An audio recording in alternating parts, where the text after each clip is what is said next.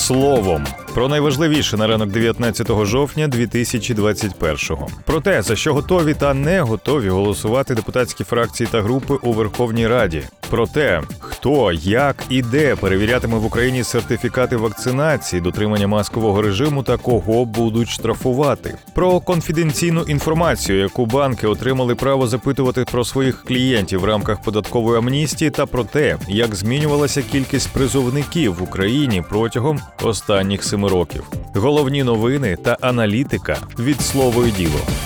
Народні депутати цього тижня хочуть заслухати в парламенті міністра охорони здоров'я Віктора Ляшка. Бачити голову МОЗ у сесійній залі на годині запитань до уряду воліють одразу кілька фракцій, зокрема Слуга народу, голос та за майбутнє. Слуги народу вимагали на погоджувальній раді ухвалення ресурсного законопроекту щодо забезпечення збалансованості бюджетних надходжень. Водночас Європейська солідарність та голос виступили проти. У слузі народу хочуть також ухвалення кількох інших законопроєктів, зокрема про фонд часткового гарантування кредитів у сільському господарстві, а також тих законопроєктів, які потрібні для енергетичної інтеграції до Євросоюзу. Депутати планують почати розглядати бюджет на 22 рік. Окрім цього, слуги вимагають допускати в залу Верховної Ради тільки вакцинованих громадян. У групі за майбутнє вимагають збільшити мінімальну заробітну плату, пенсію та прожитковий мінімум у бюджеті 2022. З ними погоджується голос. Окрім цього, там пропонують скасувати ЄСВ на час локдауну для малого і середнього бізнесу. Нардепи від фракції Батьківщина вважають за потрібне запровадити надзвичайний стан в енергетиці, припинити експорт українського газу та створити тимчасову слідчу комісію для дослідження діяльності Нафтогазу. У європейській солідарності пропонували під час години запитань до уряду заслухати міністра енергетики Германа Галущенка. Окрім того, фракція вимагає переглянути видатки на українську армію у бюджеті на 22 рік. В ОПЗЖ вимагають створення спеціальної комісії з контролю над виконанням меморандуму центральних органів влади з місцевою владою. Також там хочуть збільшення обсягу субсидій та передбачення в бюджеті на 22 рік щонайменше 5% ВВП на медицину. Про що ще йшлося під час погоджувальної ради в українському парламенті? За що групи та фракції готові та не готові голосувати? Дізнавайтеся з нашого матеріалу з інфографікою на сайті та в телеграм-каналі. Нагадаємо, 21 жовтня рада планує зібратися на позачергове засідання для розгляду низки питань. Також стало відомо, що цього тижня парламент розгляне податковий законопроект 5600 за скороченою процедурою. Нацполіція перевірятиме сертифікати про вакцинацію українців від COVID-19 за QR-кодом. Про це повідомив перший заступник начальника департаменту патрульної поліції України Олексій Білошицький. Національна поліція спільно з Мінцифри розробили та розпочали інтеграцію відповідного програмного забезпечення на планшети поліцейських для швидкої перевірки паперових та електронних сертифікатів у застосунку Дія. Перевіряти наявність і справжність сертифікатів про вакцинацію громадяни з 21 жовтня будуть працівники Держпродспоживслужби, центру контролю та профілактики хвороб на місцях, а також працівники патрульної поліції України. Перевірку проводитимуть у місцях великого скупчення людей, де може бути поширення хвороби під час перевезень, відвідувань закладів, ринків, торговельних майданчиків. Всі дані про вакцинацію громадян вже є в реєстрі, який також підключений до міжнародних баз. Інформація буде перевірятися дуже ретельно. Особи, які перевірятимуть свідоцтва про вакцинацію, мають пересвідчитися в достовірності свідоцтва, адже відомі випадки їх підробки, розповів чиновник. А також наголосив, що за виготовлення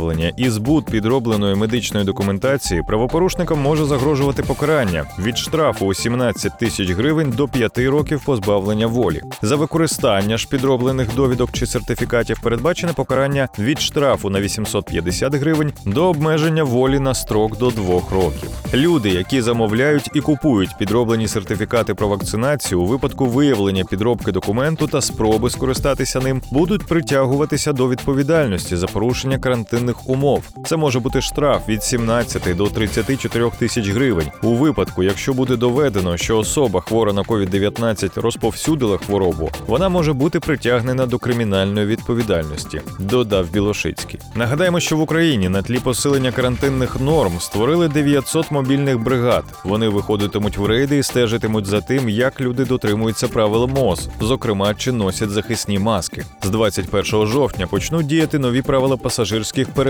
які передбачають обмеження для невакцинованих осіб.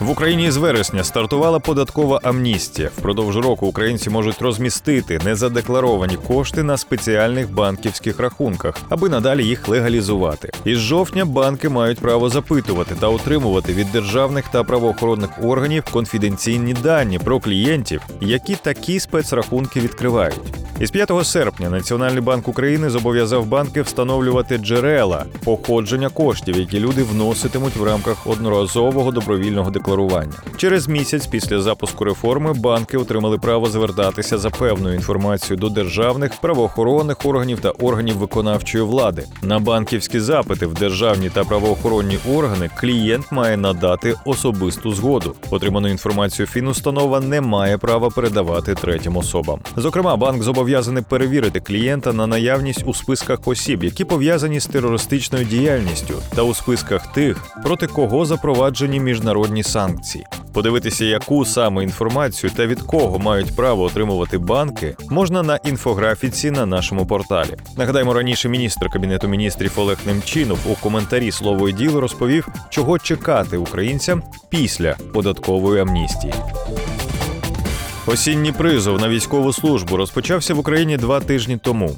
Цього разу мають призвати 13,5 тисяч осіб, майже стільки ж, скільки в аналогічний період минулого року. Загальний обсяг видатків на призовну кампанію становить майже 63 мільйони гривень. Найбільше призовників за останні сім років було у 2019 році. Тоді підлягали призову майже 34 тисячі осіб. Більшість призвали у період з квітня до червня. До лав збройних сил України відправили 18 тисяч осіб, до Держспецтрансслужби майже півтори тисячі осіб, до Національної гвардії 9,5, ще 5 тисяч призовників відправили до Держприкордонслужби України.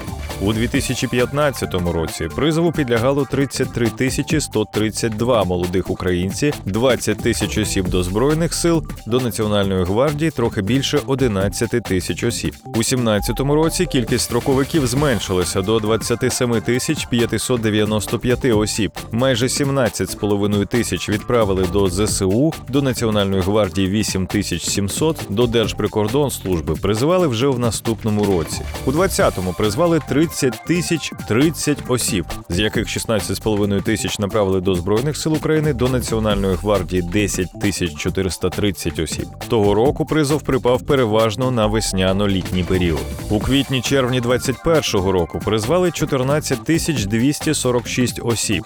Під час осіннього призову на тисячу менше. До лав ЗСУ, Нацгвардії та Держспецтрансслужби за два періоди направили однакову кількість призовників. А до Держприкордонслужби більшість призвали під час весняного періоду. Як змінювалася кількість призовників до української армії з 2015 року і дотепер? Дивіться у точних цифрах на нашій тематичній інфографіці на сайті. Нагадаємо, раніше ми також писали про те, що отримає армія у 2022 році більше грошей.